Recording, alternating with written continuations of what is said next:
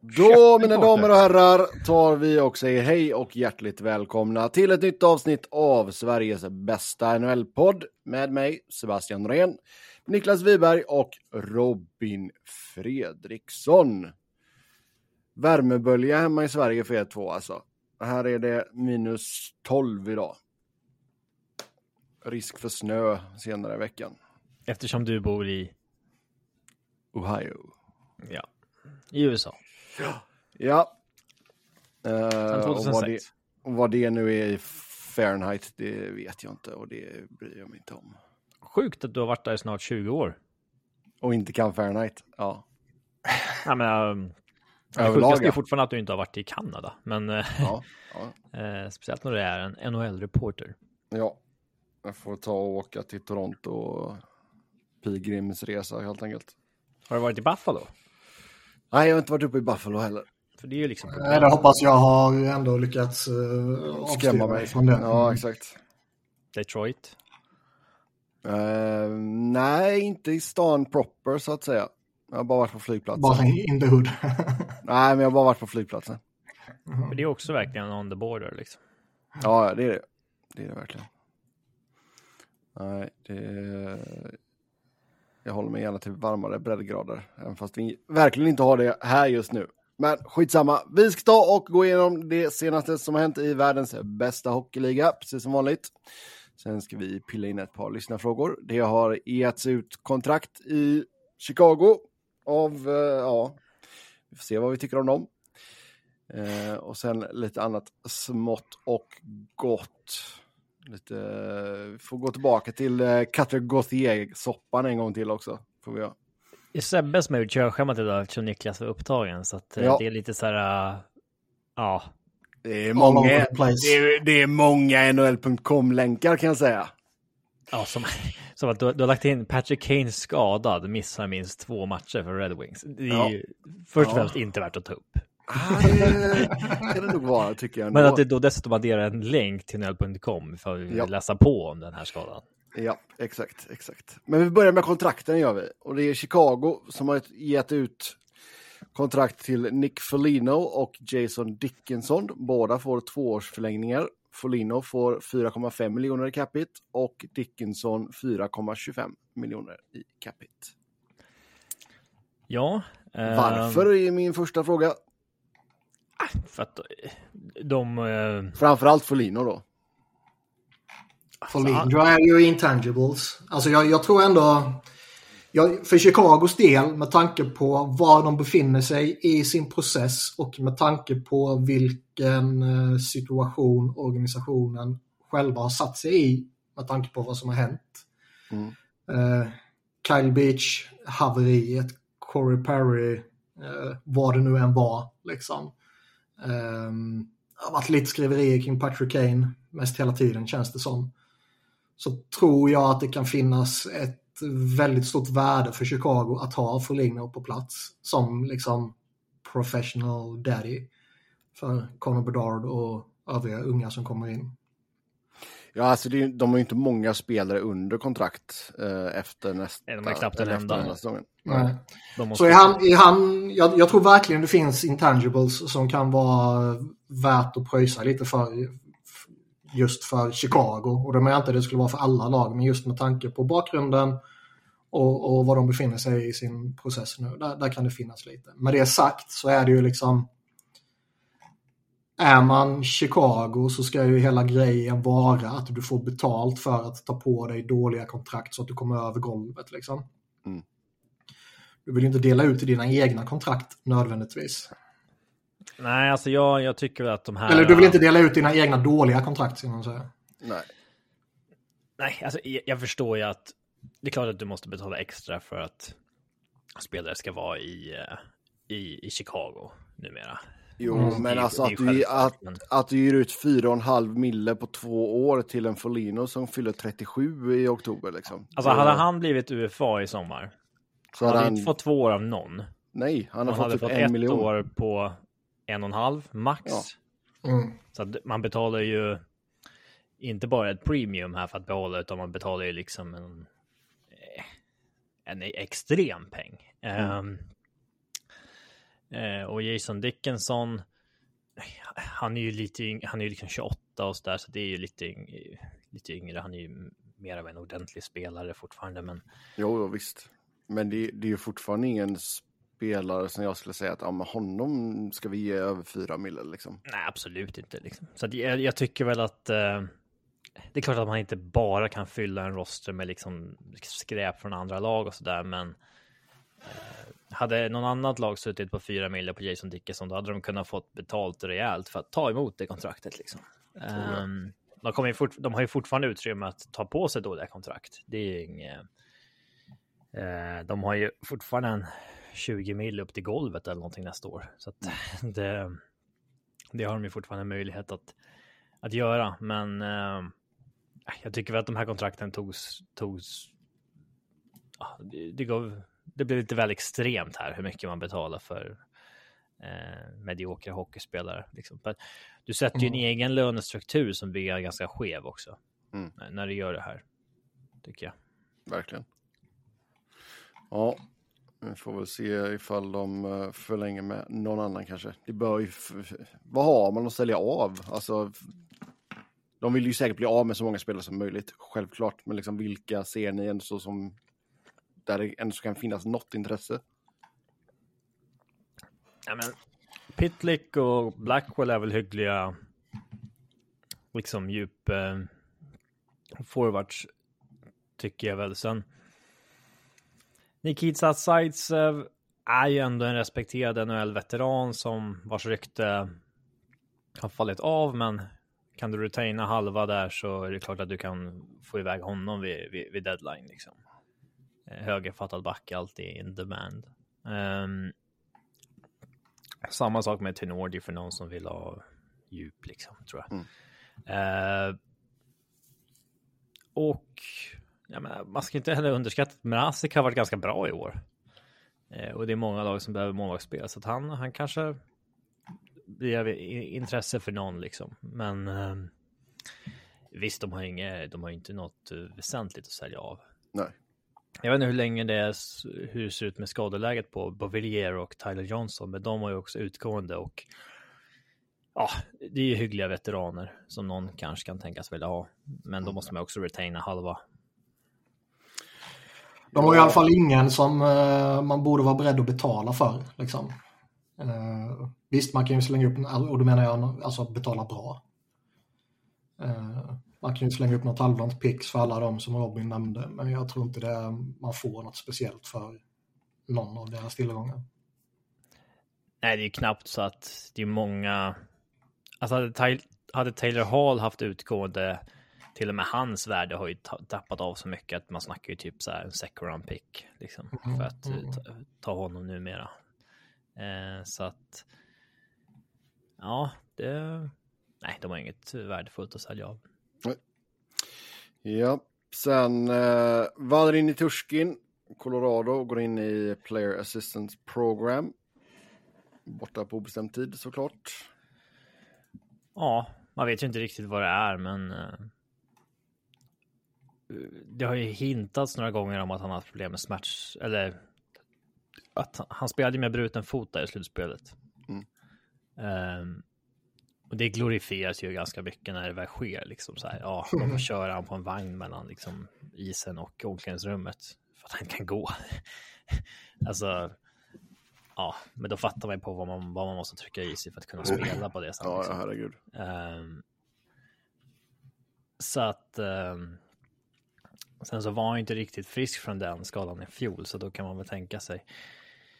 Uh, Sen vet ju fortfarande ingen riktigt vad som hände där i slutspelet förra året. Alltså det har ju kommit den här uh, videon. Du menar det här hotellrums... Uh... Ja, exakt. Alltså, det enda vi vet är att ligan tyckte inte att uh, Colorado hade agerat felaktigt på något sätt. Och det fanns ingen criminal investigation mot varken... Jag tror att man kan eller... lita på ligans moraliska kompass. Alltså, de har ändå ögonen på sig så mycket nu liksom så att jag... Men det huvudsakliga är att det fanns ju ingen... Det fanns ju ingen polissak eh, mot Niturskin. Nej. Eh, Så att... Um, men då kan man undra sen varför han inte spelade. Mm. Uh, och nu är han ju i sitt livsform spelmässigt. Alltså han har ju varit fenomenal i år. Framförallt på slutet. Och så bara kom det här från ingenstans. Så att man eh, blev väl lite chockad. Men det har väl antingen med alkohol eller pilladdiction att göra. Och då är ju alkohol är väl lite mildare oftast. Vi får väl se helt enkelt. Mm. Tufft läge för Avs. Man går ju liksom och Lekkonen har ju varit borta sedan, ja fan oktober, eh, när han dundrar in i sargen med huvudet först. Eh, sen eh, Landeskog gick ju på is här i veckan, men ska inte vara nära överhuvudtaget. Det blir väl förmodligen inte slutspelet om det ens blir liksom. Ja, exakt. Eh, man, man blir ju väldigt tunna här utan sin secondary scoring. Um, Bednar spelar ju McKinnon och Rantanen och Dran numera. um, liksom närmare 30 minuter per match. Han har gjort det här ett par år nu, Bednar. Det är nästan, med tanke på hur framgångsrika Colorado har varit, så är det nästan lite förvånande att det inte har blivit en, en trend som flera coacher har hakat på. Mm. Att du spelar dina toppspelare mycket mer än, äh, än andra helt enkelt. Äh, för där sticker han ju verkligen ut. Uh, det borde ju på ett sätt vara så med tanke på att vi vet att det är en copycat-league. Samtidigt så tror jag nog ändå att det sitter så jävla rotat i hela liksom, hockey och NHL-identiteten. Att liksom, du ska ha en första kedja som driver och sen ska du ha lite secondary scoring.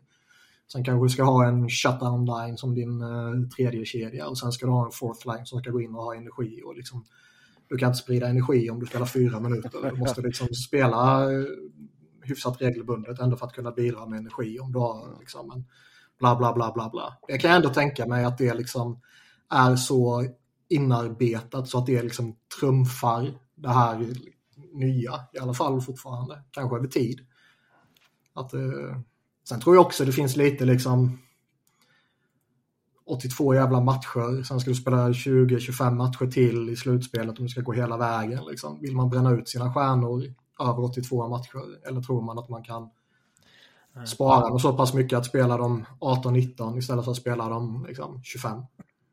Det som, eh, det som man skulle kunna liksom säga, det är ju det här, men de, de bästa backarna har ju alltid spelat över 25 minuter. Mm. Varför skulle inte de bästa forwardsen kunna spela det då? Liksom? Mm. De åker ju mycket mer skridskor, så är det ju. Ja, det är väl lite skillnad ändå. Ja, men backarna har ju lättare jobb på så vis, speciellt på liten rink. Eh, mm. eh, men ja, det ska bli intressant att se om det ändå blir en, eh, en trend. Mm. För att det är nu flera år i rad som Bednar är den som använder sina toppforwards allra mest. Och med tanke på hur alltså lönerna dundrar iväg för toppspelarna när du till slut hamnar i ett läge där liksom dina första linespelare kostar 10 miljoner styck och dina och sen typ majoriteten av resten kostar en miljon eller mindre. Då, då blir det mm. nästan lite liksom NBA över det hela att dina stjärnor måste ju spela halva matchen, annars är det inte knappt värt det längre. Mm. Um, skulle det kunna vara så att liksom, eftersom eh, statistiksidan på nhl.com är så värdelös och det ibland är så svårnavigerat så kanske coacherna inte hittar eh, istid. Mm. Alltså, det tristaste med senaste uppdateringen är att man inte direkt kan se istiden i PP och boxplay direkt. Mm. Du måste liksom äh, gå in i... Ja, time on ice kan du ju se direkt. Ja, men eh, innan de uppdaterade nyligen så kunde man ju se mm. PP shorthanded och time on ice total. Ja. Eh, nu får du istället en face-off percentage om du inte är intresserad av eh, på liksom alla eh, hits och ja. ja. Synd, för den, den kan ju vara intressant att se bara. Alltså ja. när man kollar övergripande. Ja. Vart spelares istid kommer ifrån, om det är PP eller... Ja. Absolut. Yes. Uh, ja, hur såg fjärdekedjan ut här nu senast? De fick, fick de ge lite energi eller? Det var Curtis McDermid, Fredrik Olofsson och Jason Polin. Ja. Avs har ju inte mycket till uh, till prospects direkt. Alltså när Jason Polin är uppkallad. Det är liksom en college free agent som fortfarande inte gjort mål i AHL. Um, ehm, det, det, är liksom på den, uh, på den nivån. Uh, men så gjorde han mål för Colorado här. Uh, Curtis McDermott gick ju över sju minuter för första gången den här säsongen. Så att um, st stor match för honom. Mm. NHL.com listar honom fortfarande som back, vilket blir lite konstigt när man kollar på liksom boxscore. Men uh, han har gjort ett byte som back på nästan ett år. Så att, um, ja. Nej, alltså, alltså jag tycker du, du har ju fortfarande en fin första kedja. Alltså hur har Duran funkat som tredje länk där? Uh, jättebra. Mm. Han, han var ju helt scratchad och uh, spelade inte så mycket där första eh, första 12-13 matcherna. Men sen dess är han ju nästan point per game. Så där kan det ju... Där flyger det ju nu faktiskt, men man har ju problem med målvaktsspelet. Man provade ju sin talang då, Anunen, i igår. AFC är en av många lag nu som har under 90 procent i mål. Det känns som att det är 10-12 lag som har problem med målvaktsspelet och det finns ju ingen som säljer en bra målvakt. Hade man haft en bra målvakt man hade till försäljning nu, Alltså då hade ju till exempel säg att eh, Vegas skulle vara redo att göra sig av med Logan Thompson eller något sånt där. Eh, alltså någon som hade ett bra kontrakt som alla kunde ta in som var i fin form. Ja. Det skulle ju vara ett budkrig så att det inte så att det liksom står härliga till. Ja, men. Jo, men verkligen. De hade kunnat casha Kings ransom där, absolut. Det är ju 10-12 lag som behöver målvakt. Ja. Um, så det är många som är så, ja ah, men det funkar inte med Georgia. Och det är så här, men vem ska man, ska man liksom gå efter John Gibson på 6 mille? Ska man gå efter Jakob Markström på 6 mille? Det är, det är ingen som har råd att ta in de här och man vågar inte chansa på dem. Och. Eh. Ja, en målvakt som kan komma att hamna på marknaden det är Elvis Merslikins som uh, har gått ut med uh, en officiell trade request. Så han har bett att bli bortbytt. Men även han sitter ju på ett ganska saftigt kontrakt. 5,4 miljoner, tre säsonger kvar efter denna. Ja, det vet jag inte ens om någon plockar på waiver som han hamnar där. Med tanke på hur medioker han har varit i, i tre säsonger. Mm. Nej, det borde man inte göra.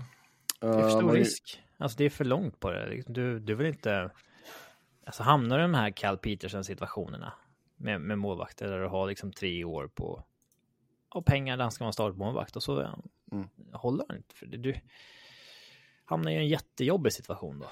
Um, det enda man kan tänka sig det är väl liksom att byta, ah, inte skräp mot skräp, men säg att uh,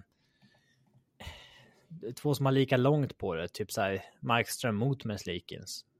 Varför nu lagen skulle vilja göra det liksom, men Ja, fast då känns det ändå som att alltså Markström...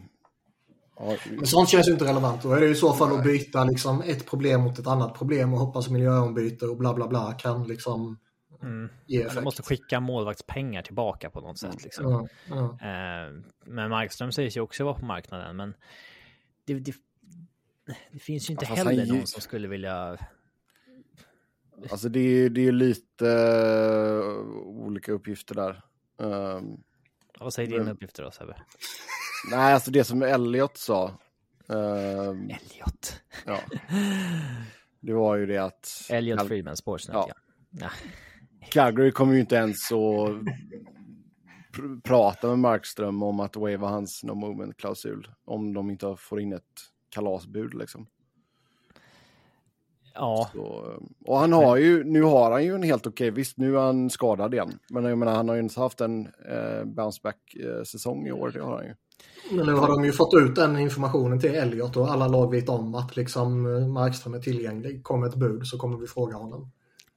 Mm. Kommer ett monsterbud. Ja, men inte ett monsterbud, men liksom, det ska vara någonting... Eh, ska vara Sam, samtidigt så är det liksom, jag menar, man, man man kan ju, man kan ju närma sig en spelare och eh, höra sig för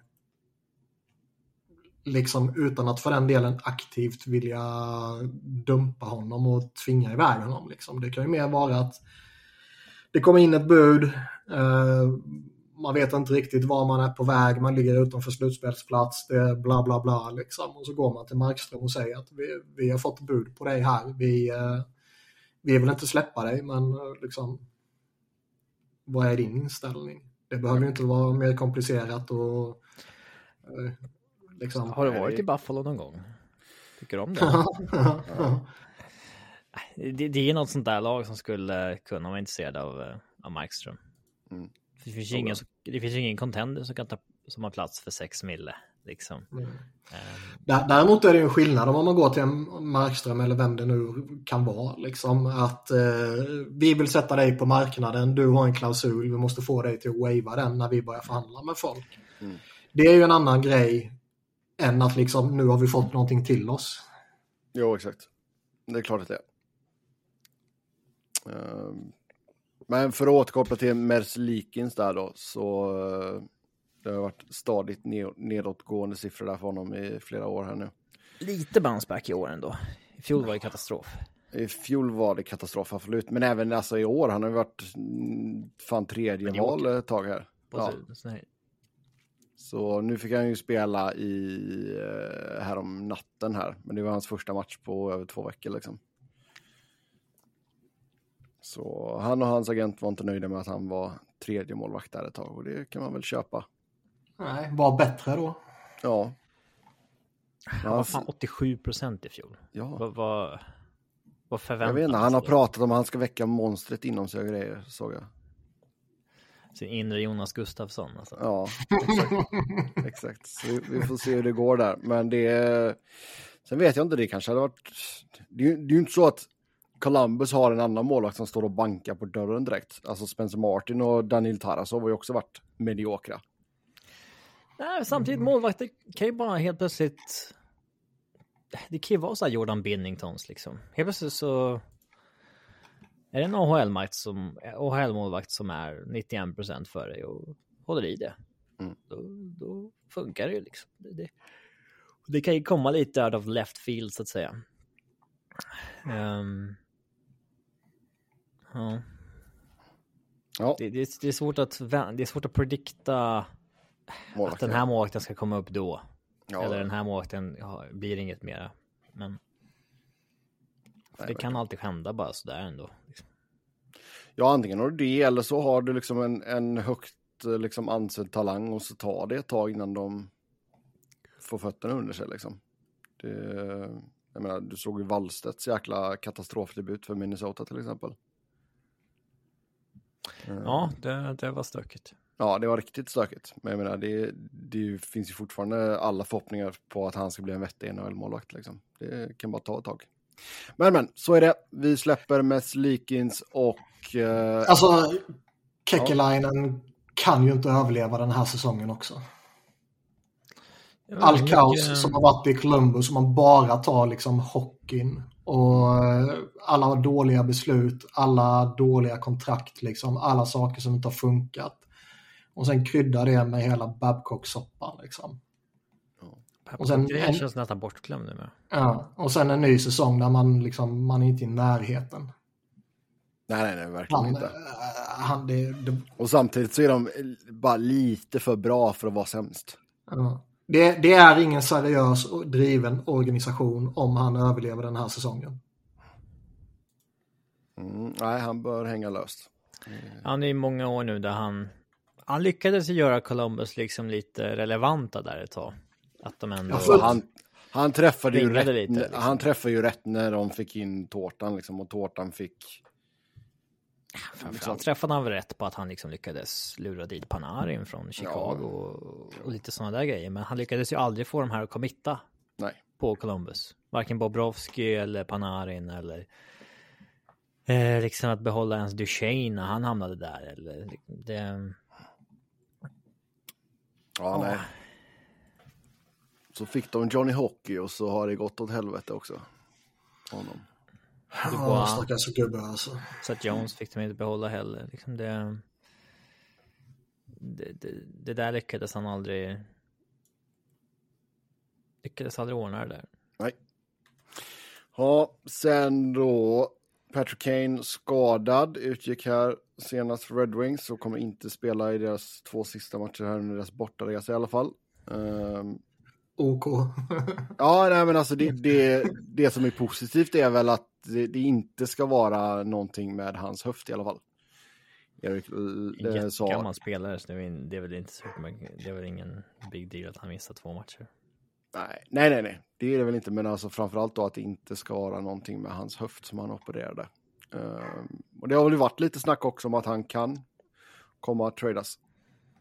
Han har ju varit bättre än väntat. Mm. Men skulle det vara så att uh, Detroit faller av och inte är, är på en wildcard-plats så kanske han försvinner. Uh, ja, det är väl högst rimligt. Det är mm. inte att han är långt kvar uh, på karriären så. Nej, verkligen inte. Så det om Kane. Sen en annan skada. Eh, Jack Eichel. Borta vecka till vecka här efter att ha genomgått en operation. Eh, det står bara att det är lower body surgery. Inte hans gamla nacke alltså? Så det är inte nacken. Men det är väl tur det också.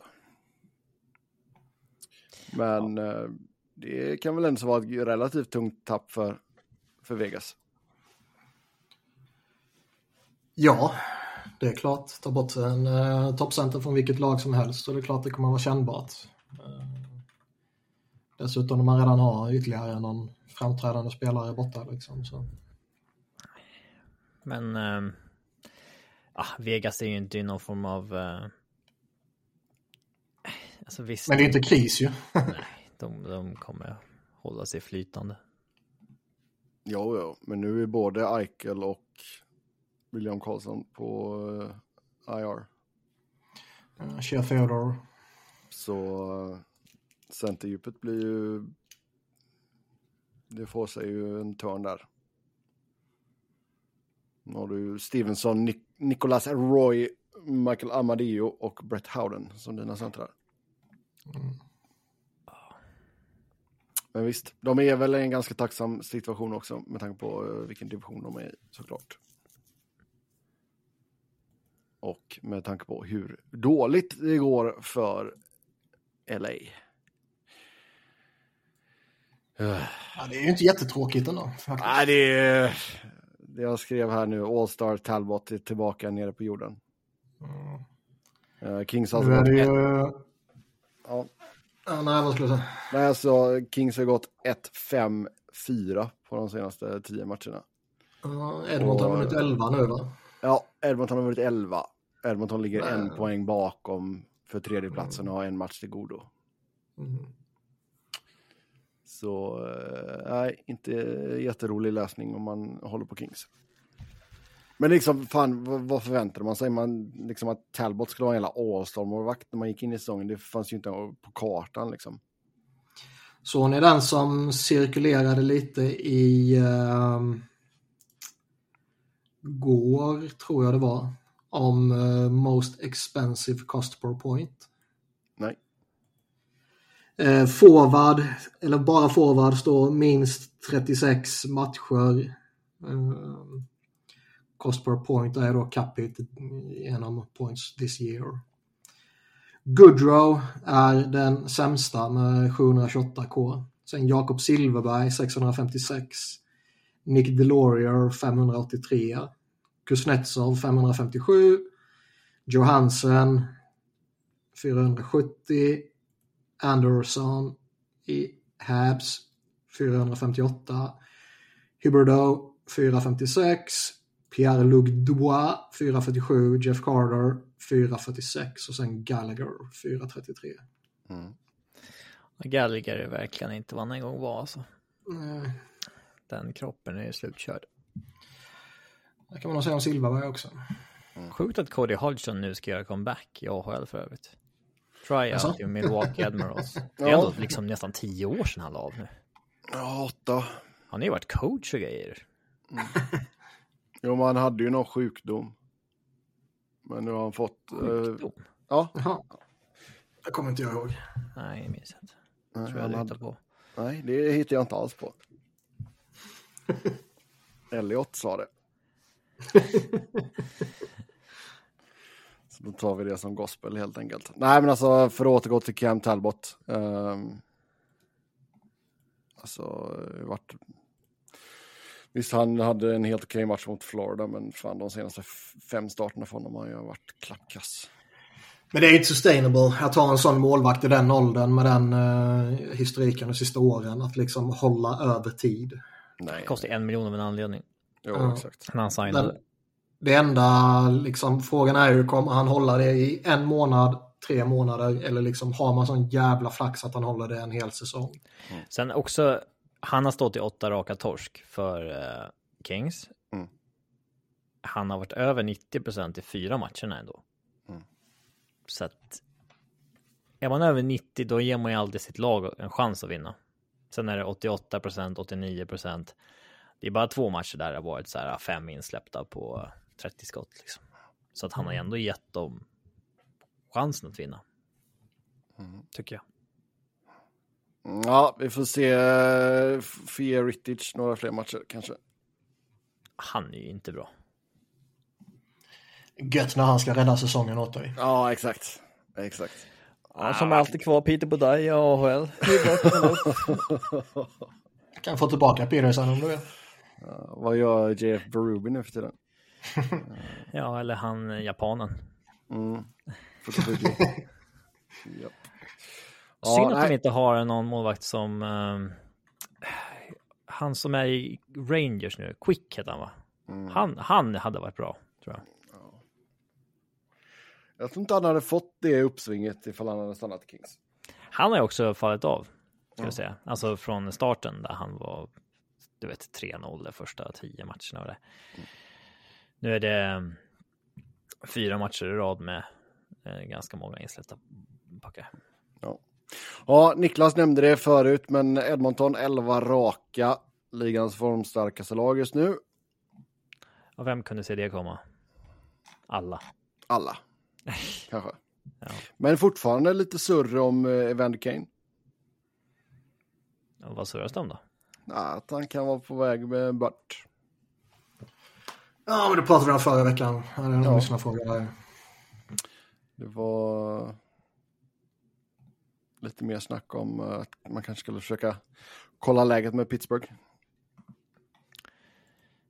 Det känns ändå som att skicka Kane mot Ginzel, då får de nog krydda lite. Mm. Faktiskt. Målvaktsspelet har ju gått upp sig brutalt. Titta på Sk- Stuart Skinner senaste tio matcher. Vad han har för procent då. Det är liksom, det är noll insläppta, en, en, en, två, två, två, två. Det, det är liksom, Det är ju faktiskt helt fascinerande för man sitter ju och så tänker man lite spontant att åh fan 11, 11 raka för Edmonton nu liksom. Då har ju McDavid pissat in tre poäng per match. Men på de tio senaste så är det ju två matcher där han gjort mer än en poäng. Mm. Annars är det ju en poäng i, i åtta matcher liksom. Och det är bara en, två, tre, fyra mål. Så du ser att McDavid är en slamp alltså. ja. Bara en poäng per match. Sen har han, han har ju fem poäng i matchen mot Philadelphia och det, det drar väl upp snittet på de tio liksom lite. Men eh, man, man såg ju definitivt en möjlighet där Edmonton bara kan gå in och, och vinna tio raka liksom. Och så har man ett kontakt. Man får lite halvdant målvaktsspel istället för uselt målvaktsspel och sen så eh, McDavid och Dreisaitl slänger upp laget på ryggen. Liksom. Mm. Det här är faktiskt fascinerande att se att McDavid med McDavid-mått mätt typ har varit dålig de senaste tio. Ja, alltså du har väl, eh, vad är det, Hyman är det väl som har varit stekhet? Mm. Så visst. Ja, 26 mål redan. Så vi får se där, men det känns ju som att Edmonton är på god väg att eh, ta sig upp på topp tre där i Pacific i alla fall. Eh. Sen, vi håller oss kvar i Pacific. Vancouver Canucks och eh, deras svenska GM Patrik Alvin. Han säger att han ser laget som potentiella köpare inför trade deadline. Och sen han gjorde någon eh, Q&A med Sportsnet. Och så snackar han även lite om Kuzmenko då, som har varit healthy scratch i sammanlagt fem matcher. Jag eh, minns inte var det kom ifrån, men det var ju någon som typ hade sagt liksom ah, det är något som inte ligger helt rätt i relationen mellan Vancouver och Elias Pettersson. Liksom. Var det Elliot? Men, ja, jag vet inte. Jag såg det i flödet på Twitter, jag minns inte var det kom ifrån. Uh, det är ju ändå... Jag kommer betala honom nu alltså. Mm. Med tanke på hur uh, Benning fuckade upp det där så att de inte kunde ge en long term direkt. Mm. Ja, alltså ska du sätta, vad är din siffra på honom, Robin? Är det liksom Matthews-pengar? Ja, men om Nylander fick 11,5 så nu blir det här en RFA. Så det är inte riktigt samma, men det är ju alltså Matthews pengar vore ju brutalt 13 mille. Nej, man ska ju upp en. Nej, det kan jag inte tänka mig. Men uh, ja. Och där är det intressant om, eh, om det ligger något i det och liksom, det har väl hintats lite om det till och från och läser man lite mellan raderna att det fortfarande inte händer någonting så det vore ju spännande om uh, han skulle komma ut på marknaden. Ja, herregud. Det, nej, alltså det, han sa väl bara det att han pratar med hans agent men att det inte har, det är inga förändringar nu. Så visst. Vi får la se, vi får se med det. Men eh, Kuzmenko är ju lite intressant kanske. Eh, verkar ju ha hamnat lite i... Är han det under det här kontraktet? Han var högintressant på sitt förra kontrakt. Efter ah, alltså, jag menar situa situation, situationen ah, situation. är intressant. Ah, okay. ja. Men det är ju bara liksom... Väldigt väntat.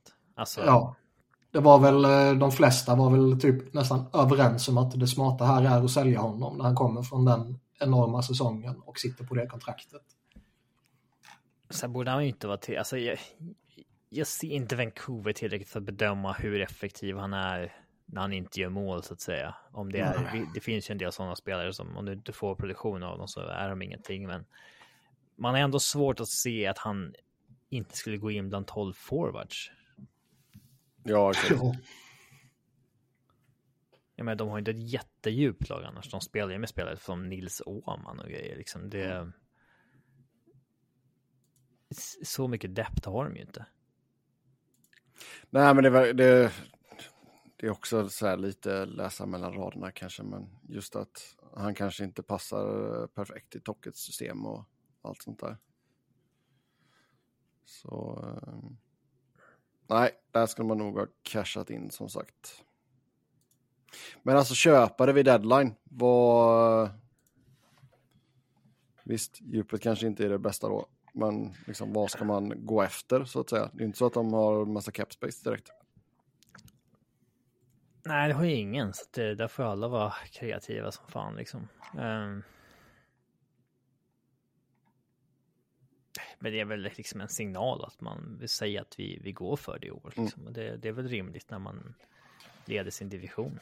Ja, ja, det finns ju rätt mycket signalvärde både internt och externt att liksom, det här snacket som brukar, eh, brukar komma när ett lag har kanske överpresterat lite. Typ, ja, men vi är skyldiga våra spelare det här. Eh, de behöver få en boost inför slutspelet och sen så vill man ju sälja in det externt gentemot supportrarna också. Att liksom, oh, titta här, vi satsar.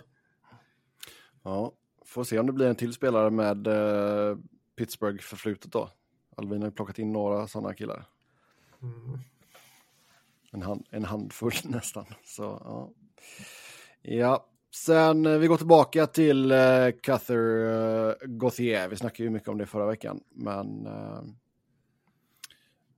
Colorado skulle ha varit ett av lagen och då enligt Elliot så uh, ville Philly ha Bowen Byram. Ja, och då ska det ha varit en total no-go för Avs. Um, som jag har förstått det, enligt mina uppgifter Sebbe. Mm. Inte Elliot. Nej, så är ändå Bowen Byron ganska hård på marknaden. Um, Ganska vad? Hårt på marknaden. Jaha. Vad hörde du? Jag vill bara veta. Jag vet inte om man tänkte säga het och att det blev hot. hot. Jag vet inte. Hårt på Ja, marknaden. ja Han jag shoppas hoppar runt. honom. Ja. Eh, och det är intressant för att man har ju liksom Macar lockdown, Taves lockdown och Gerard lockdown. För ett år sedan så trodde ju många att man kommer skeppa Gerard och behålla Byron.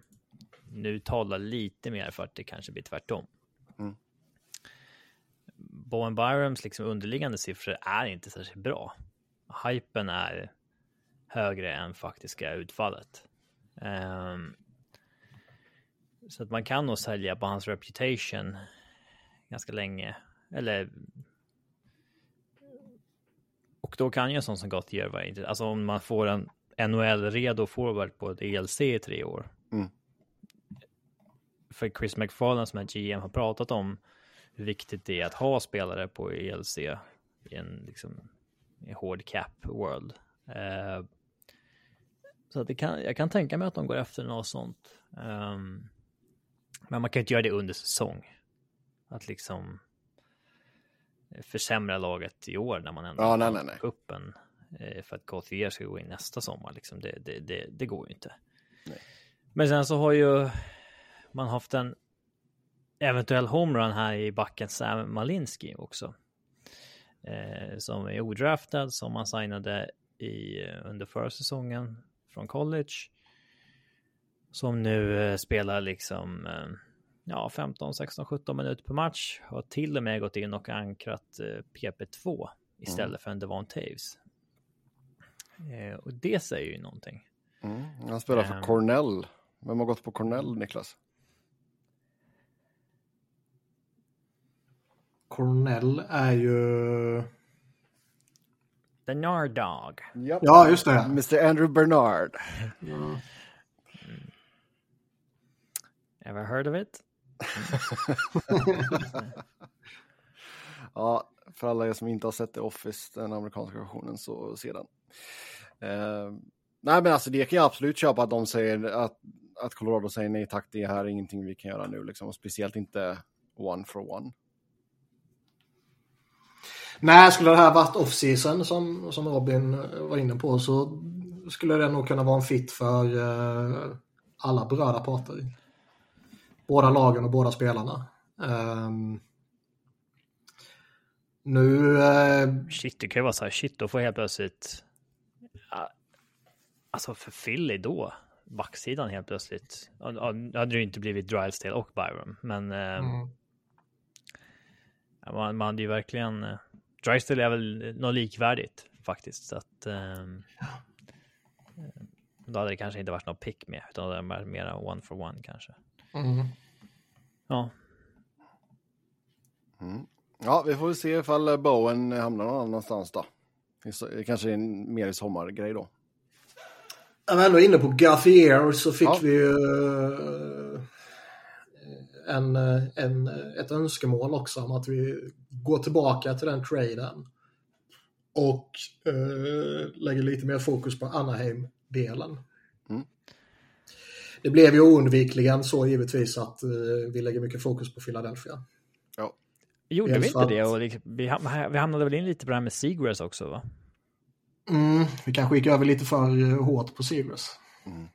Men det var ett önskemål vi fick så då kan vi väl eh, eh, hedra det önskemålet utan att jag försöker kuppa tillbaka det till en Flyers-diskussion. det tycker jag vi kan göra, absolut. Nej, men alltså det, det är ju en bra, han är ju en bra ålder där för att komma in i den nya gruppen liksom. Han och Karlsson, McTavish.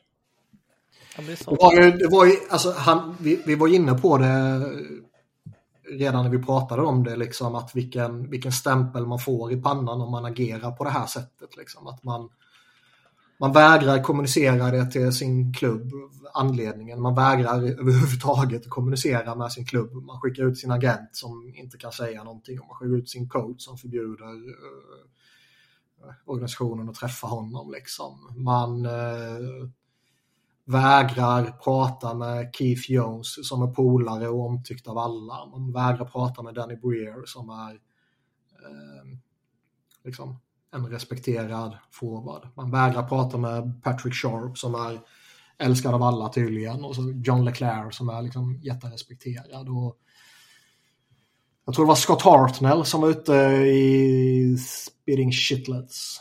Så det, allt som sägs spitting shitlets ska man väl alltid ta med en nypa salt. Men nu är det Scott Hartnell så då eh, är det ju ändå värt lite mer eftersom Scott Hartnell är otroligt likable. Och jobbar ju med eh, vad heter det? Runt laget nu liksom. Mm. Alltså i media. Och ehm, han hade ju pratat lite om det här att nej men det var flera lag som Flyers pratade med som ryggade tillbaka när de eh, fick eh, när de fick höra hur han uppträdde och hur, hur situationen var liksom. Och eh, det kan väl vara möjligt att Danny Breer använder sin gamla polare Scott Hartnell som någon som något språkrör utåt för att smutskasta en spelare som har smutskastat eh, organisationen. Liksom. Ja, Eller så ligger det någonting sig själv lite, att det här var ja. det bästa vi kunde få. Ja. När hans rykte blev vad det blev. Ja, men jag, jag tror definitivt oavsett om liksom just den delen stämmer eller inte, att det var lag som ryggade tillbaka, så liksom, han får ju en stämpel i pannan och den stämpeln kommer vara skitsvår att tvätta bort. Liksom. Dels i största allmänhet, dels att det är mot jag tror framförallt Keith Jones, som liksom allting tyder på att han är extremt likable och omtyckt av alla och polare med alla. Liksom. Mm. Jobbat med tv i typ 20 år är det väl, eller 15 i alla fall. Eh, och det var allt som det pratades om när, när Philly anställde honom, att liksom, han känner allt och han känner alla och han är omtyckt av alla. Liksom. Eh, det tror jag kommer påverka Gaffier och det här var ju inte, det här var inte mitt försök att kapa den till att bli en Flyers-diskussion, utan det här är ju ur Anaheims synpunkt liksom. Att eh, få in den spelaren, liksom, vill han signa där? Nu kanske inte Anaheim skulle tradat för honom utan att få det clearat, men eh, säg att de tog en chansning liksom, utan att diskutera särskilt djupt med honom. Och så visar det sig att det inte funkar, att han har liksom som eh, eh, vad heter han? Adam Fox liksom. Ja, men jag ska spela i det laget, jag kommer inte signa någon annanstans. Eller men han ska bråka sin väg till Pittsburgh? Ja, eller vilket jävla lag det nu rör sig om. Um, eller kanske tre lag det rör sig om, jag vet inte. Men uh, oavsett vilket. Och det, jag menar det skulle mycket väl kunna vara så att äh, han signar med Einarheim, han går in där, det går rätt bra och sen så tre år senare så ja, då vill Anaheim göra en hockeytrade som man gör ibland. Men så har han den där stämpeln i pannan och eh, försvårar en kommande trade. Sånt vet man inte heller. Så det, det liksom nu är det ju lite speciellt eftersom jag kommer in i det här med mina flyers-ögon på och de kommer ju aldrig ta hade det inte varit Flyers hade vi nog inte lagt så stor... Nej, det tror jag, nej, det tror jag inte heller. Att, att en spelare inte ville signa för ett visst lag. Liksom bara. Nej, även, även om det är en liten speciell situation med tanke på hela händelseförloppet och alla lager ja, och sådär. Eh, och hur han uppträdde. Så absolut, det är en speciell grej när det skulle varit Philly, Colorado eller LA såklart. Men den, den delen skulle ju genuint oroat mig om jag skulle varit Anaheim-supporter och det kom in sådana här spelare. Liksom. Okej, har han ja, uppträtt så en gång så... Alla vill vara i, liksom, heller. Nej, jag tror man lever nog rätt gött i Kalifornien där liksom och, och eh, Anaheim har ändå haft liksom framgång så det är inte så, man kommer inte till Elefantkyrkogården Arizona. Liksom. De har ju ändå varit relevanta Anaheim Ja, det är mer att folk vill bort från Arizona än det har varit. Med, mm. oh, Western Conference stora... Final 2012. Men... Um... Men jag kan ju inte heller säga att liksom de sista fem sex åren eller vad det är har ju inte Anaheim varit liksom det mest välskötta organisationen. Nej, men det, du har väl fått ganska bra alltså första intryck av Pat Verbeek eller? Det känns väl inte så som att man... Ja, vi har sagt det, det har jag sagt liksom. Jag tycker ändå han gjort vettiga grejer här inledningsvis och sen så är det som vi brukar säga också. Det brukar kunna vara rätt enkelt att komma in och rensa ut lite, skicka iväg lite. Det, det tuffa är när man ska börja bygga om och fylla på. Men det var ju nog skönt för Anaheim-supportrar att eh, den här podden med Gauthier kom ut ganska snabbt. Mm. När han liksom pratade om hur glad han var att uh, hamna i Anaheim och så vidare. Um, men är han glad att hamna i Anaheim eller är han glad för att komma bort från Philadelphia? ja, men man, man, undrar ju hur de fick till den intervjun med tanke på att det var ju liksom en podd som hade så 300 followers på Twitter typ. Och sen så, mm. ja, riktig homerun för dem. Vad var det för podd? Uh, nej, jag vet inte. Det var ju en... Jag minns inte vad den hette. Alla talas om den. Mm. Um, som hade helt plötsligt Kathy Gautier på sig. Liksom. Det, um, han,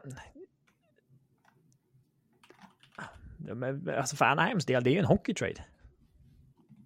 Det, ja. det, det, det är det är. Sen är det väl, vi pratade väl lite om det har jag för mig, att det, det är ju inte det är ju inte Verbeeks gubbar liksom. Drysdale och sen Trevor Seagrass som var inne på också. Utan det är ju det är inte han som har draftat dem. Ingen Nej, prestige i det. Så att säga. Nej, och uh, han kanske känner att liksom, nej men nu vill jag bygga om och jag vill göra det med mina gubbar. Uh, och de har ju liksom, det, det, är ju en riktigt fin talangbank de har. Dels är det många som, som redan finns i, i ligan och dels är det några som, som är på uppgång här nu. Uh, så liksom, det finns ju något att bygga på och det finns någonting att hoppas på. Och med tanke på framförallt forwards liksom, men även en hel del backar. Men man bara kolla på vilka forwards som är tillgängliga nu som, som är på uppgång här oavsett om de finns på plats eller om man fortfarande väntar på, på någon nu. Så liksom, det finns ju så pass många så det känns ju som att minst några av dem borde ju bli legit. Mm. Och det är ju, som Anaheim-supporter, vore det ju otroligt glädjande. Ja, så kan väl se om de signar honom här nu också. Att han eh, avslutar säsongen med Boston College och sen gör han nio matcher i slutet på den här säsongen. Liksom. Jag för mig det var lite, jag minns inte exakt för det var så jävla mycket snack om honom. Men jag för mig det var lite snack att eh, nu förväntar sig ju alla att hans lag kommer gå jättelångt liksom. Eh, för att de är så bra. Och att den säsongen kommer eventuellt ta slut så pass sent då så att man typ inte kommer komma, kunna komma in i ligan.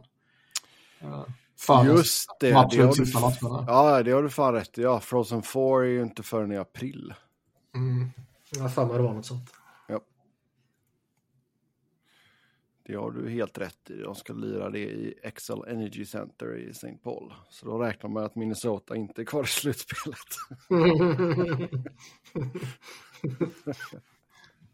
ja, ja.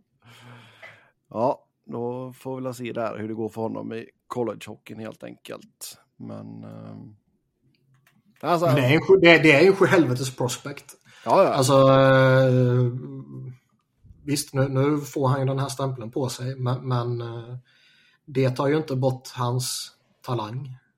Man kan ju ifrågasätta hans professionalitet och man kan ifrågasätta hans eh, hans, eh, vad säger man, agent. street smartness typ liksom. Ja, Framförallt så... hans agent och rådgivare och föräldrar liksom. Ja. Men, men eh, den faktiska talangen på isen är ju, liksom, den går ju inte att bestrida. Sen kan ju andra saker påverka så att man inte maximerar den talangen.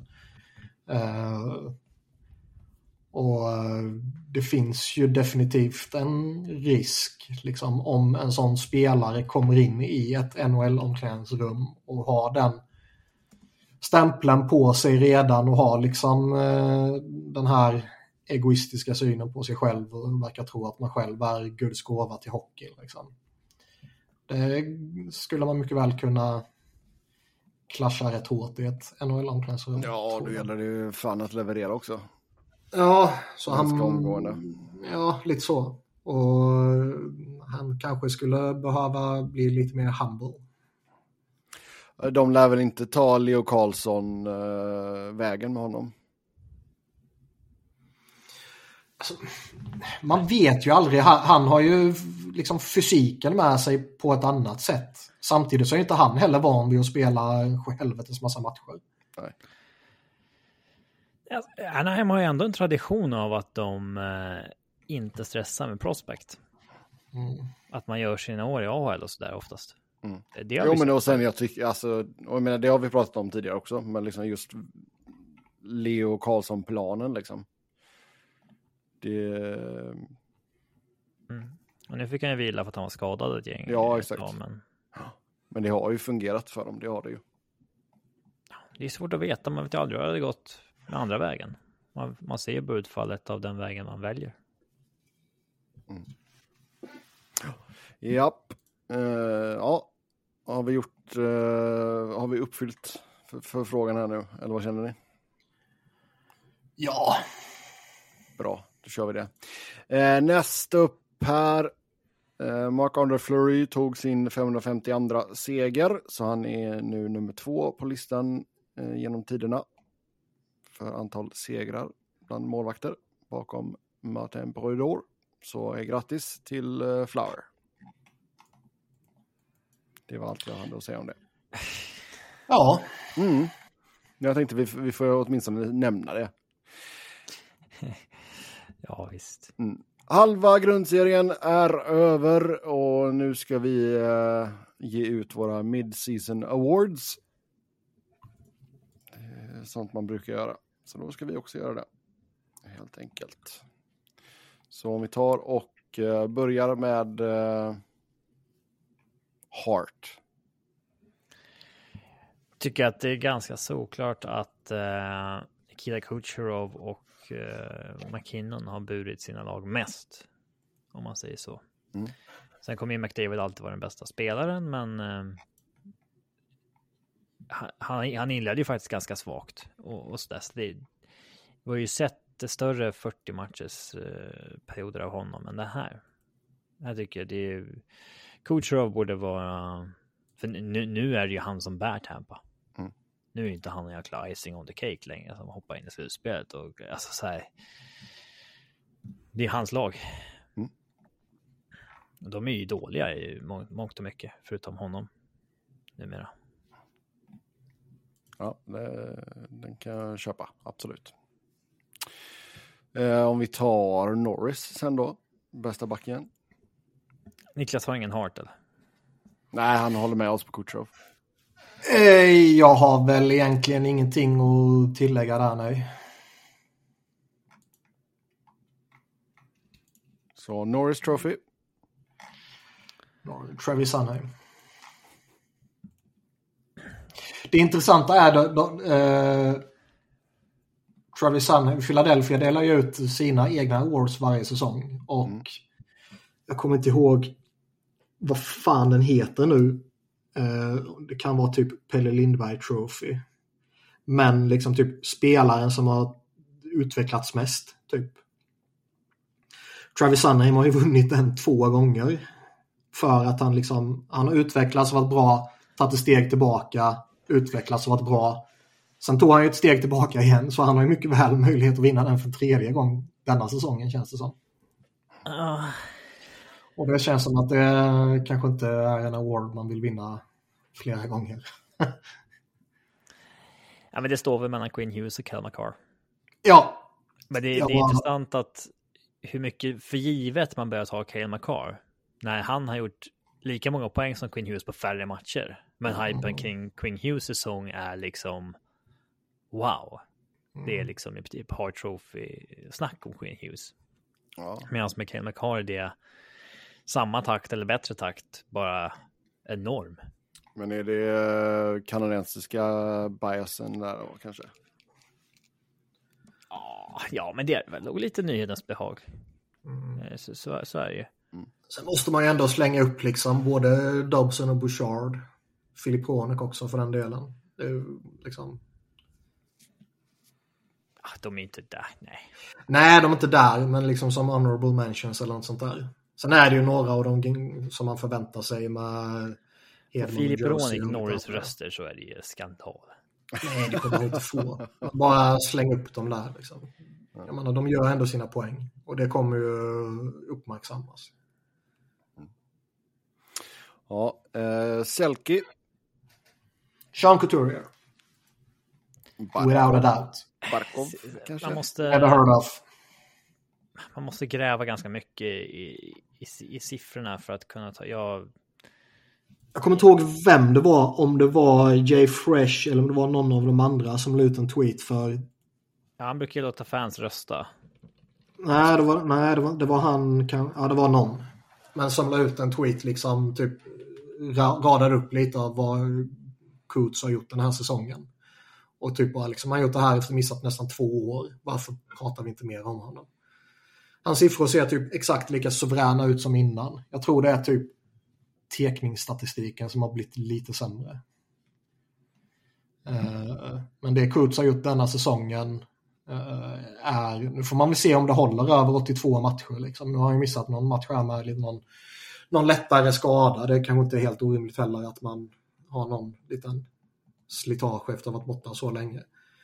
Eh, och han kommer, han kommer väl inte vara en point per game-spelare som han liksom, nästan var för några år sedan när han var som allra bäst. Liksom. Men det han har gjort denna säsongen, det är brutalt imponerande. Jag Den- accepterar inte att ni säger någon annan spelare till Selke.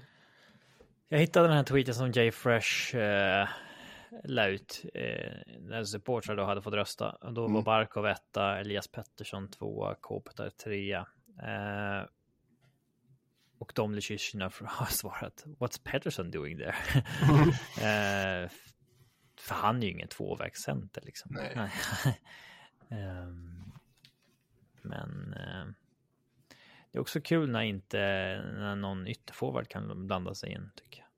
Men det, det, det, det är ju kul att coach eller att uh, Couturier, Couturier har kommit tillbaka och varit exakt det han, han är liksom och, det, och visat att det här med uppehåll, det behöver inte vara en stor liksom. Eh, men det, det, det är klart att det, det blir väl Barkov, Kopitar och Couturier det kommer stå emellan i, i slutändan. Mm. Jordan Stahl har inte tillräckligt med eh, offensiv längre. Nej. För att kunna vara med i den här diskussionen. Men nu är det bara halva säsongen som vi, vi bryr oss bara om vad som har skett fram tills nu, helt enkelt. Eh, sen har vi Vesna Trophy. Så vem har varit första Hur går det för eh, din hot take där? Ja, han är skadad. Ja, om han skulle varit frisk, hur går det då? Nej, då hade det inte gått mycket bättre. Vem var det Sebbe hade tagit? Gustafsson, Ja. inte monstret. Ja. Ja, men det... Det är väl kanske lite slentrianmässigt, men man vill ju ändå slänga upp Hellaback liksom. Ja, han är väl den Eh. med bäst siffror som har spelat mest. Ja, Ehm, Winnipeg går ju lite bättre än vad många förväntade sig och varit jävligt hypade här mot slutet. Och Oh, ja. eh, det är väl inte bara han givetvis, men Vem har eh, högst eh, above expected bla bla bla? eh, ja, ska man hitta det först? jag tror Jay Fresh la ut det typ häromdagen. Var det häromdagen? Ehm, ja, den som... Det, det är ju då en ackumulerad siffra. Alltså, det är ju inte baserat på per match, utan helt enkelt ackumulerat. Ehm, jag har för mig att han la upp det ganska nyligen också. Det har ju gått en del matcher sedan dess kanske, men det var ju då Korpisalo var sämst av alla. Eh, ja, Korpisalo har ju släppt in 16 fler mål än förväntat. Och Samsonov 16 fler också än förväntat. Bäst är Markström. Ja. 18 fler än förväntat. Connor Ingram 2 med 16 fler än förväntat. Demko 13 fler än förväntat. Mindre än förväntat. Hallaback. Färre. Ja, 13 plus så att säga. Ehm, mm. Okej, Ja, men Hellaback. Det, det är intressant eh, att Markström okej. kan ha en sån kanonsäsong. Och, men, men, och det är så många lag som vill ha målvakter. Men att alla vet hur opålitliga målvakterna är och vilka capits de kommer med. Att det fortfarande är så där att det är, ja, det är typ ge bort som gäller om man vill bli av med ett sånt kontrakt. Jo. Ja, men ja, vi säger Helleback där. Och sen eh, Jack Adams. årets, eller halvårets tränare.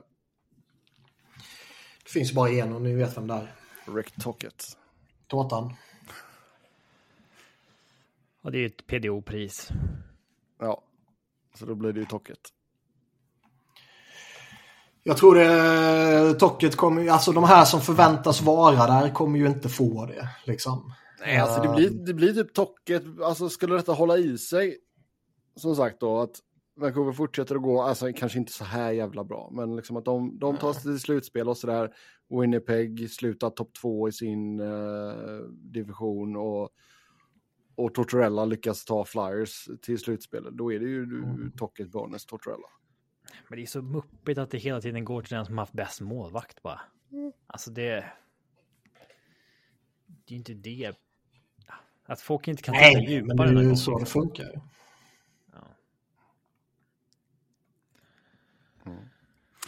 Och sen uh, Calder Trophy. Förmodligen Samuel Larsson. Det finns ju inte så mycket kul där. Alltså frågan är ju, alltså det är ju fortfarande, kollar vi bara på första halvan så är det ju fortfarande Bedard. Ja, det är det Det roliga där är ju om Bedard blir borta väldigt länge. Ja. Nu blir han väl det inte det. Ja. Uh, då skulle det kunna öppna upp sig. För då tror jag det finns eh, gubbar bakom honom som kommer springa förbi och få lite utrymme. Och... Brooke Faber spelar ju liksom 25 minuter per match typ i Minnesota nu, så den är intressant. Mm. Mm. Ja, det om det. Uh, då tar vi några lyssnarfrågor här innan vi slår igen butiken. Det är Philly special på frågorna idag. Så uh, först ut, målvaktssituationen i Philly. Hur ska man göra? Hart ska skriva nytt kontrakt. Samtidigt så har Ersson visat sig vara en optimal målvakt. Uh, billig och i år bra. Ska man rida Ersson och hoppas Harts cap hit inte blir så hög eller ska man gå tillbaka till den tänkta första målvakten? Niklas tycker att rida Ersson låter eh, skönt. um, men alltså, det, är ju fortfarande en speciell situation med Carter Hart. Klassisk jäkla från Wiberg.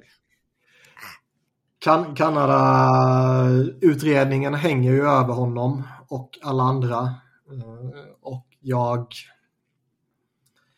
tror inte att någonting kommer ske där innan man får ett besked om det sen är eh, liksom offentligt eller bakom stängda dörrar. Det, det återstår väl att se. Men eh, jag tror inte han kommer bli tradad, jag tror inte han kommer förlänga om det inte är så att det bara fortsätter dra ut på tiden och man måste liksom förlänga han inför nästa säsong, bla bla bla. Men jag tror att eh, han och andra som det, man liksom kan läsa lite mellan raderna och så kan man se lite vilka som kanske har lawyered up och inte sagt någonting och som har varit där som kanske kan vara eh, aktuella i utredningen så att säga. Mm. Jag tror lag kommer vara, många lag, förmodligen inte alla, men, men eh, många lag kommer vara lite skraja för att committa till dem. Så här, han, han är fortfarande lite, lite svår att liksom, diskutera känner jag. Ja, men samtidigt, alltså Flyers men... är, ju, är ju i en tacksam sits att han fortfarande är RFA. Uh, eh, och dels ja. Ersson spelar bra, så det är klart att det hjälper att, att trycka ner en potentiell cap hit. Mm. Sen är det ju lite så att eh, liksom, tittar man på vilka, vilka andra målvakter som finns där ute så är det ju liksom, han är ju ingen av de allra, allra dyraste. Han är ju ingen Vasilevski. Han är ju ingen... Eh, eh vad finns det mer? Vilka har skrivit de dyra kontrakten? Nu har jag fått en brain fart eh, Hellaback typ. Utan han blir ju lite eh, billigare än så. 6-7 miljoners målvakt kan jag tänka mig att han kommer landa på. Och han borde ju vara tillräckligt safe baserat på hans historia för att eh, man signar honom där. Han har inte varit extremt upp och ner, sen är alla målvakter opolitliga, men eh, jag kan tänka mig att han landar där någonstans. Jag tror fortfarande det är lite för tidigt för dem att liksom committa på Erson och dumpa Hart. Ehm, jag tror att Erson behöver prestera över tid i så fall. Ja, men där har man ju absolut potentiellt fyndat med tanke på att man löste hans förlängning och han går upp på 1,45 i två år. Liksom. Absolut, han har varit genuint skitbra. Framförallt verkar han ju vara någon jävla straffspecialist där Carl mm. Hart har varit, eh, eller inte bara Hart, där Flyers generellt har varit pissusla sedan straffarna infördes. Eh, det är till och med så folk har liksom börjat fråga om det är Carl Harts match och han tar matchen till straffar. Vågar man plocka ut Hart och sätta in Erson då? Eller är det för kraftfull pungspark mot Carl Hart? Ja, den är ju inte jättesnäll. Nej. Eh, men jag tycker fortfarande det, det, det, är lite för tidigt att liksom committa på Erson. Han, eh, han, var, han var liksom, ja man såg väl att det kanske fanns någonting i honom förra säsongen. Han har varit jättelovande denna säsongen. Men det är liksom 19 matcher han har gjort denna säsongen. Det, vi har sett många målvakter som har sett väldigt lovande ut och sen har man committat på dem och sen har de bara fullständigt kraschat. Eh, jag tycker det är för tidigt. Mm. Men jag tycker också det är svårt att göra något med Hart. Och jag, liksom, indikationerna som kommer fram är att Flyers typ verkar tycka det också. Sen kan man få något för Cam Atkinson? Man får väl se lite om han eh, har eh, vad heter det, kommit igång eller kan komma igång lite nu igen. Han har ju haft rätt stora problem den här säsongen och eh, var framförallt rätt eh, formsvag här nyligen, rätt länge liksom. Där det inte riktigt har funkat för honom. och han blev ju petad någon match där Tårtan gick ut och, och, sa typ liksom att nej men jag respekterar honom för mycket för att jag ska låta honom typ krascha fullkomligt. Han sa ju inte de orden men liksom nej. den innebörden. Och det är också lite, liksom, det är ju inte riktigt ett omdöme man vill få. Nej, det är klart liksom, det. Du har varit så jävla dålig, du är så jävla dålig och liksom nu är du på väg att bara skita ner dig fullkomligt. Jag kan inte låta det här fortsätta, nu måste du bli petad. Sen har han kommit tillbaka, nu gjorde han ju två baljor här nyligen och, och eh, någon assist så här också. Så hittar han formen lite igen så kanske, kanske, kanske att man kan få någon liten grej för honom. Men jag tror han är för dyr. Alltså han hade ju gått, framförallt, utan, han hade gått utan mål i typ 25 matcher eller någonting. Ja, exakt. Och framförallt så är han ju inte pending UFA. Nej. Utan man, man får nog eh, sitta med honom. Och han är liksom, jag tycker han är likable i största allmänhet. Jag tror han kan vara rätt nyttig, liksom lite som så här extra coach. Han kan allting från Tårtans system sedan tidigare och, och, och liksom uh, uh, jag, tror, jag tror han är rätt nyttig runt omkring sådär. Och, uh, han är ju lite för dyr för att inte ha, för att produktionen ska vara där den är liksom. Det... Ja, så är det ju. Men jag tror inte man kan få någonting för honom. kanske om ett år när han är pending UFA, men inte nu. Sen, vem på marknaden skulle vara lösningen på Flyers problem i PP och vad skulle den eventuella spelaren kosta i ett utbyte? Det ska ju bli väldigt intressant att se vad Ryssel kan bidra med där. Uh, nu kommer han ju in och var jättebra, sen så uh, har han ju missat nu på grund av sjukdom. Och det kan väl ske liksom jävligt stressiga dagar och det kan väl sätta sig på immunförsvaret och mm. så får man väl något skit liksom. Um, han ser ju sjukt spännande ut. Liksom. Det var ju någon som uh, någon har liksom jämfört honom att liksom, den där dynamiska skridskoåkningen har Flyers inte haft på, på backplats sen Ghost kom in i ligan. Och liksom, de skiljer sig lite åt Drysdale har liksom en jävla fart liksom mer rakt fram. Och Ghost var lite mer finurlig med vrickningar i sidled och sådär. Mm. Det var någon annan, och jag tror det var någon sån här typ poddprofil eller supporterprofil eller det var som typ liksom den där eh, skridskoåkningen från en back har liksom Flyers fans inte sett sen Mark Howe på, Howe på, på liksom 80-talet. Eh, sen om det är att man överhypar The Shiny New Toy eh, eller om det är legit, det får väl framtiden utvisa. Men han hoppas man en hel del på i, i, eh, i största allmänhet, men kanske framförallt i powerplay om man tänker lite mer kortsiktigt vad han kan bidra med. Ja, du ser inte att man ska Annars- ge sig ut efter någon mer pusselbit då till eh, powerplayet eller? Men alltså ge sig ut efter en pusselbit, det man behöver hitta i så fall är ju liksom någon, en arvtagare till Claude Giroux. Liksom. Och eh, det är inte så jävla lätt att bara skaka fram. Det får man ju se om Matvej Mitchkov kan vara det när, när han kommer över, när det nu det blir. Eh, men bara gå ut och hitta en PP-specialist på marknaden sådär, det är ju om om man, eh, jag tror inte man kan trada till sig en sån spelare. Då får man ge upp något annat jävligt sexigt och det är man väl inte i ett läge att göra. Utan det är ju om någon av de här kommer till free agency eller eh, ett offer sheet. Giroud tillbaka till Philly. Ja, det känns nog som att det är, eh, Det är kört. det ligger nog bakom oss. Ja, det är ju, för dig som gillar honom så måste det väl vara ganska trist att se honom uh, ruttna, eller vad man ska säga, i Ottawa här. De går ju dåligt igen. Alltså han ruttnar ju inte, han går ju skitbra. Han är ju fortfarande eh, briljant. Okej, inte ruttna då, men liksom att hans talents go to waste, så att säga. Ja, man lider ju med honom. Först fick han genomlida all skit i Philadelphia liksom och sen så fick han komma hem och det känns som att jag har pratat om det jättemycket. Jag tycker Ottawa ser jävligt spännande ut. Hela deras unga core liksom. Alltså det är ju förvånande att det går så här dåligt. Ja, och jag menar nu var det väl till och med snack eh, om det var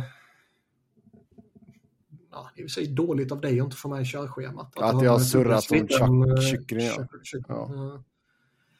Eh, och visst har de börjat få indikationer redan nu att liksom, nej, jag vill nog inte förlänga här ändå liksom. Då får de ju se till att kränga honom vidare. Ja. Oh, ja.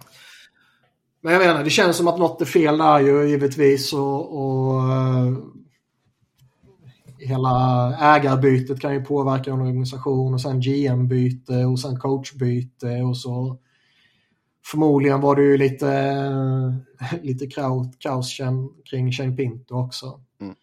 Så det många bäckar små så, så blir det väl kaos så småningom. ja, verkligen. Nej, alltså just Ottawa-grejen där är ju att de... Elliot sa att eh, de, liksom, de kollar av läget. Liksom, de har några stycken som de anser är untouchable. Liksom. Sen liksom, Mm. mer eller mindre kollar man av läget på resten. Det var ju lite snack också om att de ville ha in lite pros. Ja, exakt. Att liksom, de, de gillar sin unga core och typ Fucking Mackinson. och de vill ha in ytterligare någon, eh, någon som Claude Giroux. Liksom. Ja. Och visst, är det någonting man kan peka på att de kanske behöver så ja, det skulle väl kunna vara någon veteran sådär som kan ta någon, någon roll där man fostrar de unga. Eh, Tarasenko tror jag liksom inte riktigt är den typen. Liksom. Han är bra och jag gillar honom och han har väl varit typ okej för dem. Men jag tror inte han är den där ledartypen nödvändigtvis. Nej, det är sant. Ja, sen sist ut här då. Vart ser ni Drisdale hamna på en lista över unga backar i ligan? Som, Ja, han, etta såklart. han är 21 år. eh, Han, ja, han är 21.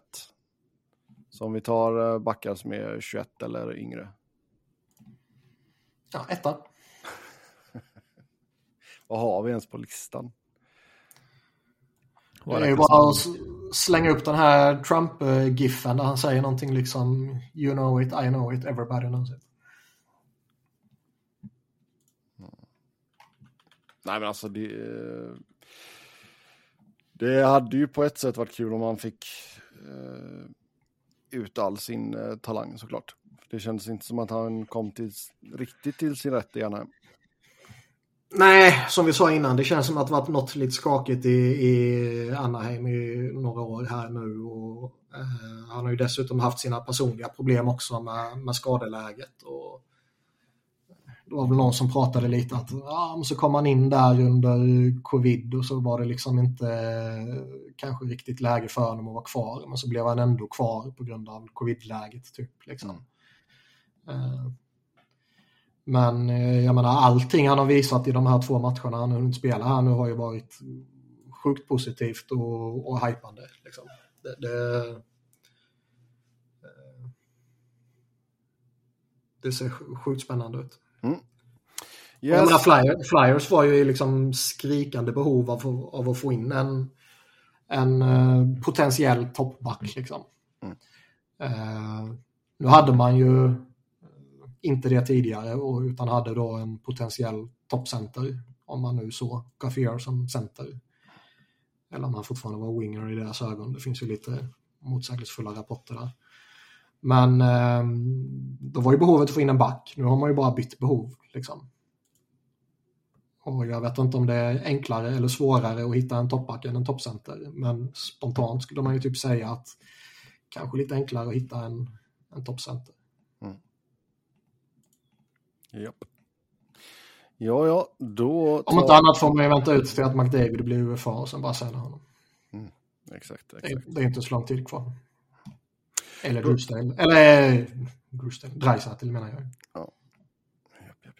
Då tar vi och stänger igen butiken för idag. Som vanligt. Eller offer Elias Pettersson. Som det är någon Flyers supporterprofil som vill. Ja. Nej men alltså vad, visst vi kan väl nämna lite andra namn kan vi väl göra. Liksom vad har vi under 21? Vi har Owen Power, Brock Faber, Jake Sanderson.